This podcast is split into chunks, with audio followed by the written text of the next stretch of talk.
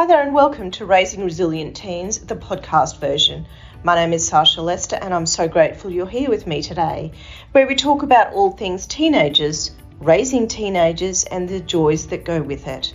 With that, let's kick it off.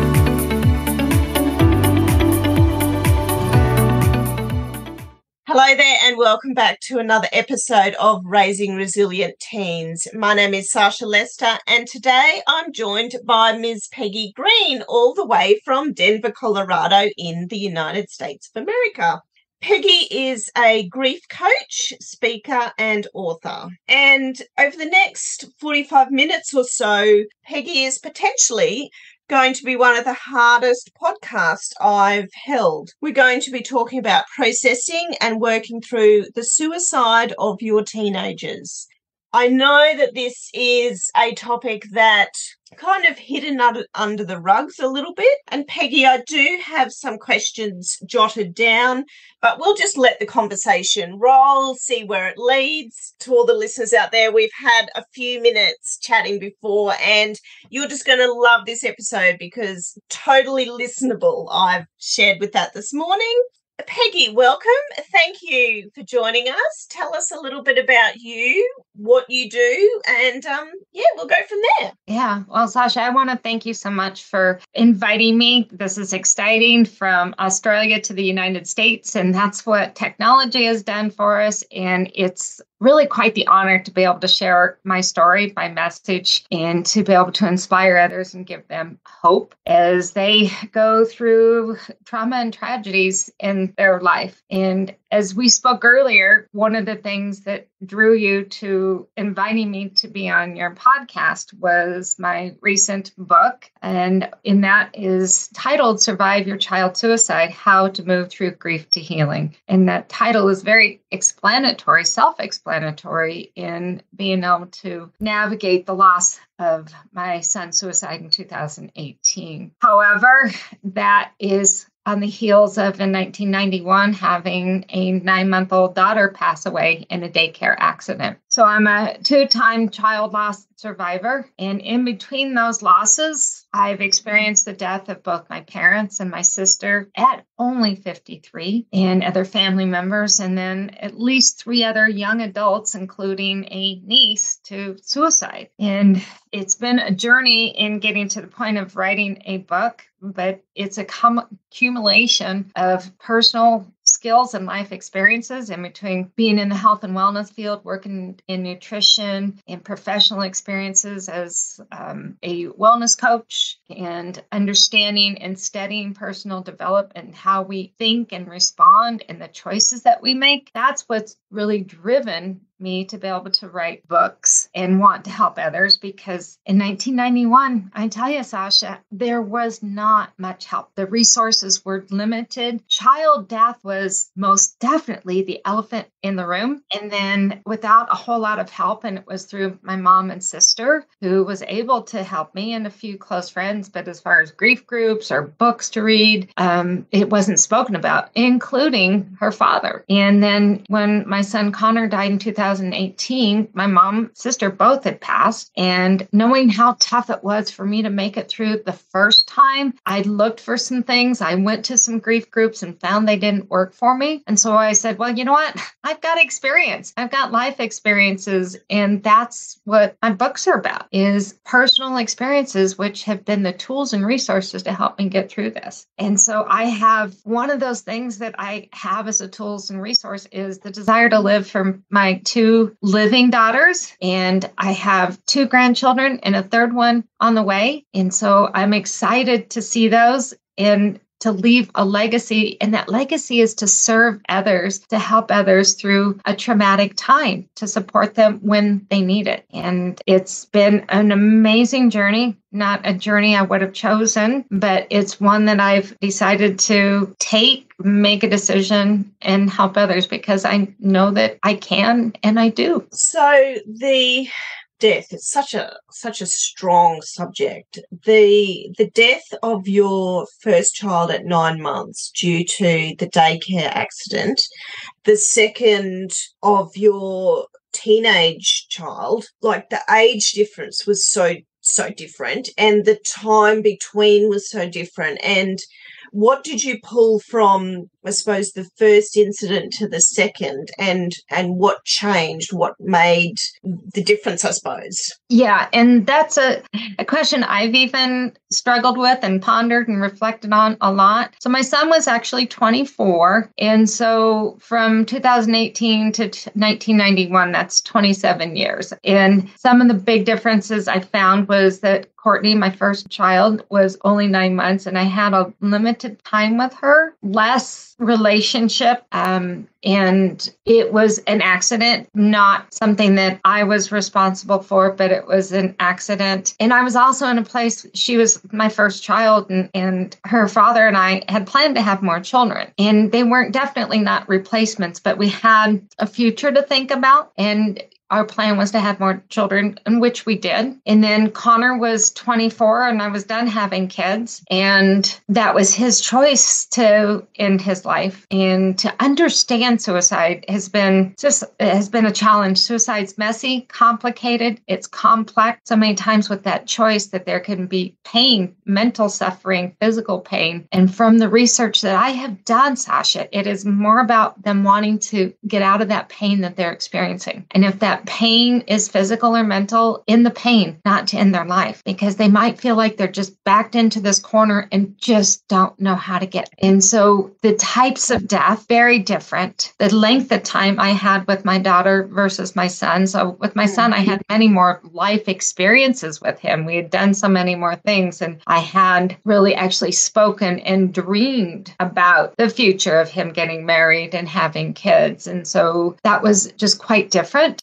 And losing that future. Of course, I lost the future with Courtney, but it was just so short lived. And with suicide, it's just been really wrapping my head around the thought that he made this decision. Yeah. And in his circumstance, he had some suffering, but he kept it to himself, which is so common. When someone makes that choice, they are suffering and they don't share their suffering and they don't know that they're backed into that corner sometimes or that there's even help. They don't realize that you don't know what you don't know. And I think that's a huge piece. And that was one of my questions as well. Did you did you see any signs of of him struggling? Did you did you know the pain that he was going through? You know, Sasha, he was 24 and he moved out when he was 17 and in today's day and age that's really hard to do without having been financially prepared. Yeah where you move out and need first month's rent and then be able to pay your utilities and your insurance and stuff. And so I think that he started out behind the eight ball when it came to finances and then some relationships that had been rocky. And I think they all came to a head at one time, some difficulties at work. And I don't think when he woke up that morning, his intention was to take his life. I think it was the straw that broke the camel's back. And he had dropped some hints to some friends and family and scattered some of those hints. He had actually made arrangements for one of his friends to take care of his dog, and he was impacted greatly by his cousin's suicide. She was a twin, and he built on his bedroom wall a memorial of her, you know, pamphlet of, of her memorial and pictures and a bracelet that was distributed. So he memorialized her, and I think that that was part of it. And unfortunately, Sasha, the circumstances and the statistics go up. Somebody has been ex- exposed to suicide as a solution. Mm. And it's um, because we see that. It's like, well, okay, they're out of their pain now, and mine is pretty bad, so I'm going to do it as well. And so being exposed to that, and his older sister, her best friend, and several, and another one of her friends also also died by suicide. By the time he was 17, he had three kids under 18 take their lives. And so seeing that as a solution. But on the outside, he was a happy go lucky kind of guy. He would do anything for friends, jeopardize his job to help them move, or he loved dogs and he loved to skateboard. So it wasn't anything that was, I could feel that he was depressed and that he spoke about and cried out for help. So all of his signs and symptoms in our situation were definitely concealed, and whether that was intentional on his part or not, but they were. However, in other circumstances, circumstances with mental health, a parent may see that a child needs help and to get them help and that they need to be willing to do that. And it's, it's, it's a tough thing to do. So suicide can impact happy people. When we look at people like one that really impacted me was the actor and comedian Robin Williams when he took his own life. Here as yeah. actor, you know, and and that he has made that choice because something was haunting him. There was yeah. some sort of internal pain and that he couldn't express it because there may have been shame associated with that. He's like, hey, I'm this comedian and I can't confess that I'm in pain. So let me just stop. So the so the two books that you've written to date, and usually once you've written a few, there's a few more in the in the pipeline. Um, you've written those in order to help others but has it also been very healing for you as well? Oh, very much so. I never would have considered myself to be an author. And the, in the story, the way it started is quite interesting, Sasha. When Connor passed away, I started, we'll just call it blogging on Facebook, sharing my journey. I, I even made the announcement of his passing. And because he was active on Facebook, his older sister and I were in, so we posted that information and then shared his memorial service. And some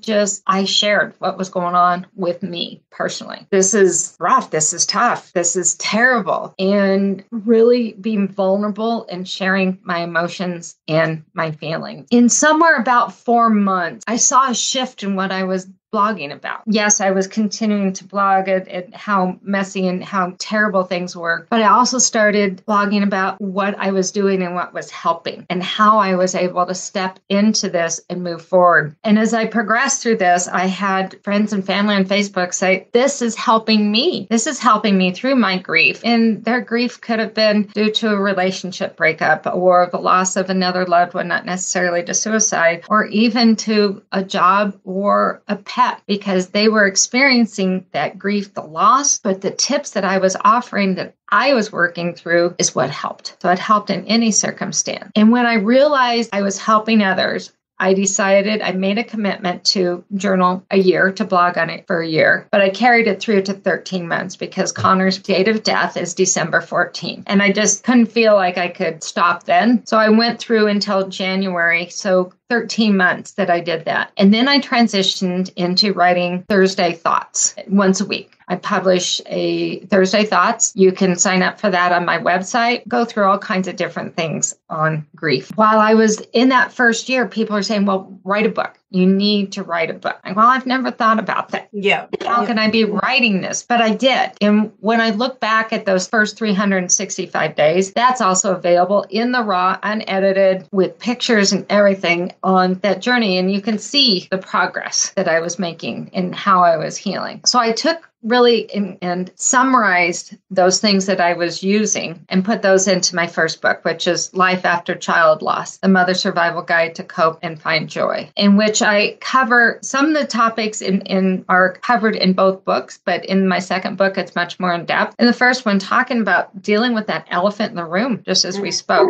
How do you work through some, your loved one's possessions? How do you have get support, finding your tribe, and then even finding that hope and using grief as a impetus for personal growth in coming out of this. And so, yes, it was very cathartic, but and I used stories that I experienced that I went through. So you see, it's not like a textbook style, and it's coming from somebody who's from the heart. I'm not licensed as a psychologist or professional, come from life experiences. And sometimes I think that those are much more valuable because I've walked in people's shoes and I've been there and then I can walk beside them. And then my second book really was quite interesting is I had mentioned I had attended a grief group and didn't resonate with me. So I thought I'll create my own because now time has passed and I'm also seeing some different things that I've done in being able to work through my grief. I assembled that and it didn't work out in presenting it for working through my church, multiple reasons. But then when I looked at it, I was like, wow, this is my book. This is my book. And so that's where it was honed into. I have three different phases of moving through grief to healing, in which I um, talk about acceptance. And within there, talking about giving yourself permission to grieve, permission to heal. And, so that's and stage I, one, acceptance. Yeah, um, yep. in the first phase. And even learning to understand suicide. I spend a fair amount of time talking about the, the who, what, where, how, when, and then even the why. And they go into a little bit more detail on that. And the why think, questions are sometimes so hard to answer because you, you actually don't get the answers. Like you'll never know the answers to the why questions. You don't. It's like, well, why didn't I see the signs? Why didn't they talk to me? Why did they do this? You know, why, why, why? And if we can come to terms and accept that we won't know those answers yeah. and leave it with what we know, accept that that's it and, and depends on your beliefs if you'll see them in heaven or not, and you can ask them again, or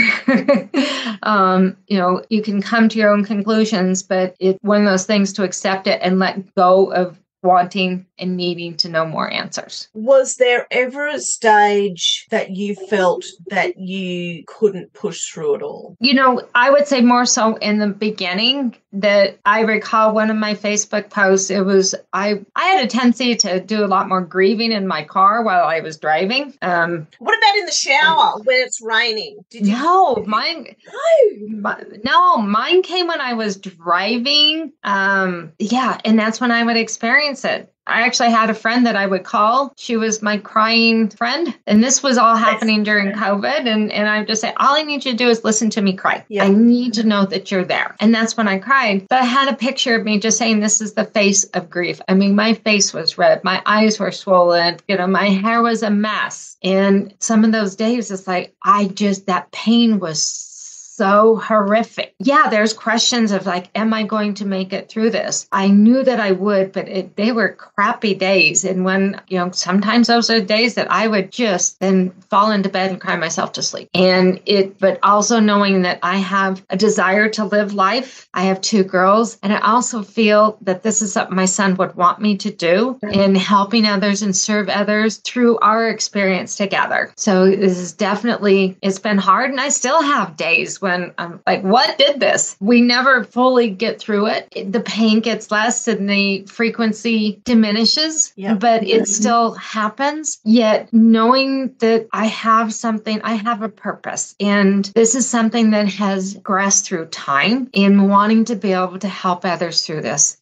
but I know that Connor would want me to be doing it. I often say to friends, and I was just talking to a client just for that we're only dealt with the situations that we can truly handle. And seriously, you've been dealt with a fair amount. Um, would you agree with that statement that you're only dealt with what we can really handle? You know, to a degree, I think it's um, some people say that with in a biblical reference, and I don't know if that's where you're coming from on that, but we really can make that decision on how we're going to deal with it. And we can make that decision to not accept it and curl up on the couch and spend our the rest of our our lives and in desperation and depression or make a choice and go, we can still live. Suicide is that choice, but death is part of that circle of life. And unfortunately, Sasha, there is no guarantee that a child is going to outlive us. And that whole thing of, you know, years ago, 50, 100 years ago, that we had children dying because of illnesses and families, farmers have 10 children. And by the time the ch- children were 10, half of them had passed away due to illnesses. And so I believe as modern medicine has progressed that we've come to this idea that children don't die before we do. And um, I've been exposed to that in between my first daughter passing away. My sister passed away before my mother, and my sister actually had a daughter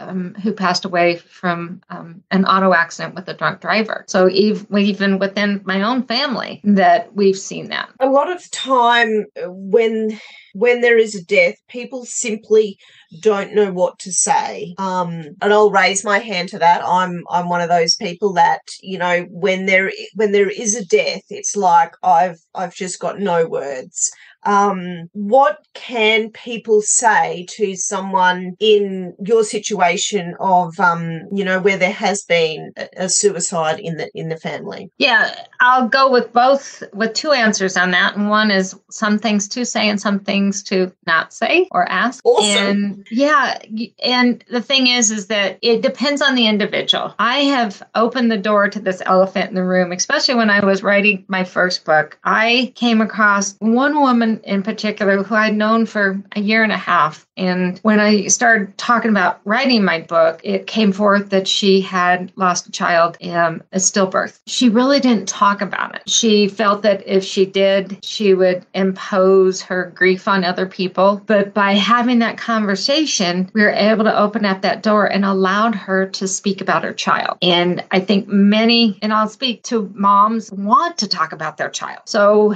if we were just, let's say that we met in line standing at um, a local coffee shop and and this conversation came up. Oh what do you do? I'm an author a grief coach and you know i said oh my son died by suicide. Um, i think it would be inappropriate for you to say well how did he die? What did he do? Um, for me that's something i choose not to share but you may come across somebody else who wants to share exactly. For me i would love for you to say you've said a few things about your son. He sounds like a great guy. I would like to hear more. Tell me more. Let me get to know him through your eyes as as a mother. And to say that you're sorry for the loss most definitely. And i find when people say i can't imagine especially with moms that they reflect inward and imagine losing their own child. And i see this sadness that comes from them when they say that. And I'm not asking people to imagine, just understand that it's a, a, rough road and, and say, yeah, that that's terrible. That is a difficult journey. I'm sorry that that's happened to you. And helping me to do that is to talk about my son and to be for people who've lost a child, do something simple. Buy them a gift card, take them to dinner, buy them dinner, take somebody out for a walk, call them, go sit by them and just sit in silence and hold a hand, hug. And if they have other children, possibly offer them experience to take the other children. Depends on how young they are. It's like, okay, here's a gift card to the local pizza place and games. After Courtney passed away, I had a friend who sent me a card once a month just thinking of you, thinking about you,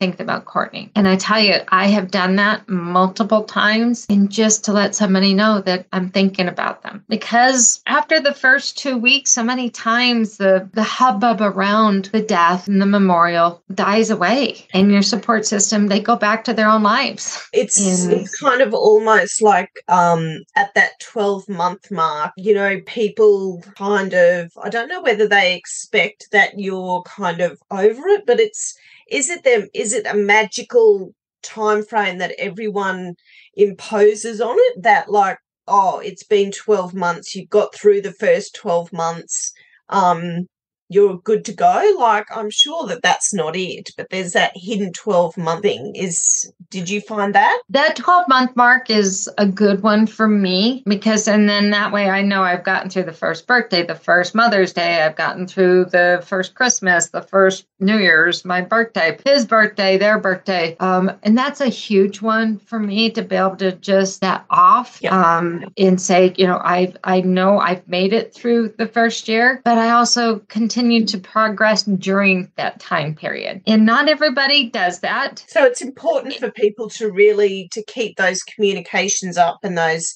check-ins etc after those 12 months because that's like as you say when you know that support or those check-ins kind of drop off a little bit. yeah a- absolutely this may seem hard to wrap your head around but when as a grieving mom and i've seen this with other my coaching clients that it feels like the world should stop because our world has stopped. Everybody around us should be stopping and grieving with me and paying attention and saying, Yes, I know that you're grieving, but it doesn't because they return to their lives, they return to their families, they return to. And I think one of the things is that I've seen this is that grieving moms have had that expectation that everybody still yet remembers all these small details. And I think it's when we have an expectation that somebody's going to remember these small details, then we're disappointed with our support group. But until we share that, like, okay, my son's anniversary date, his heavenly birthday date. Well, if I don't share it and talk about it, then I can't expect others. But if it goes, it can be almost that passive aggressive thing. Well, nobody recognized that it was his anniversary date, but I didn't remind anybody. I didn't mention it. But it's that expectation that when we lay that out and expect others to be, have their world stop along with ours, that's what makes it difficult for somebody who's grieving because then we have all these motions that go along with anger and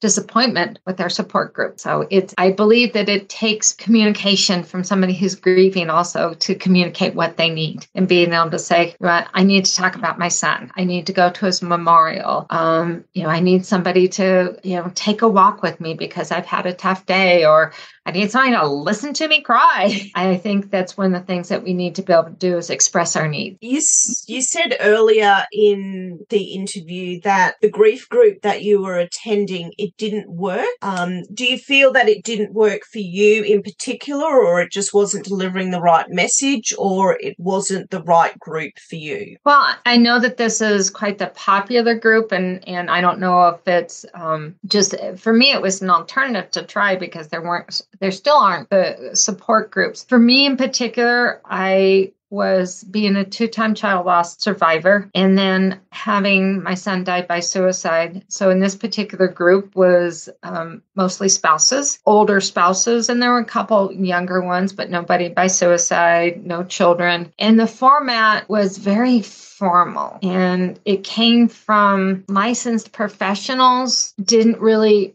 convey that they had the same life experiences. So somebody was trying to teach me how to do something or how to move through this without having experienced the same thing I had. Yeah. And that was my personal experience. I don't know about the other people. I also felt like they were not the group is a continuous group and and and I started after it had been in session for a couple of months, but I also felt that others were stuck after attending some of those that the conversation was cyclical and just just coming back and that um, they hadn't moved forward in their and i knew that I needed to move forward. Yeah. And so the group didn't work for me. And that was why I you know, started with the program I was going to work through my church and then eventually came my book. You you mentioned that you journaled for 13 months. Journaling is a big part of the program that I teach. How does how did journaling help you then? How much did you do?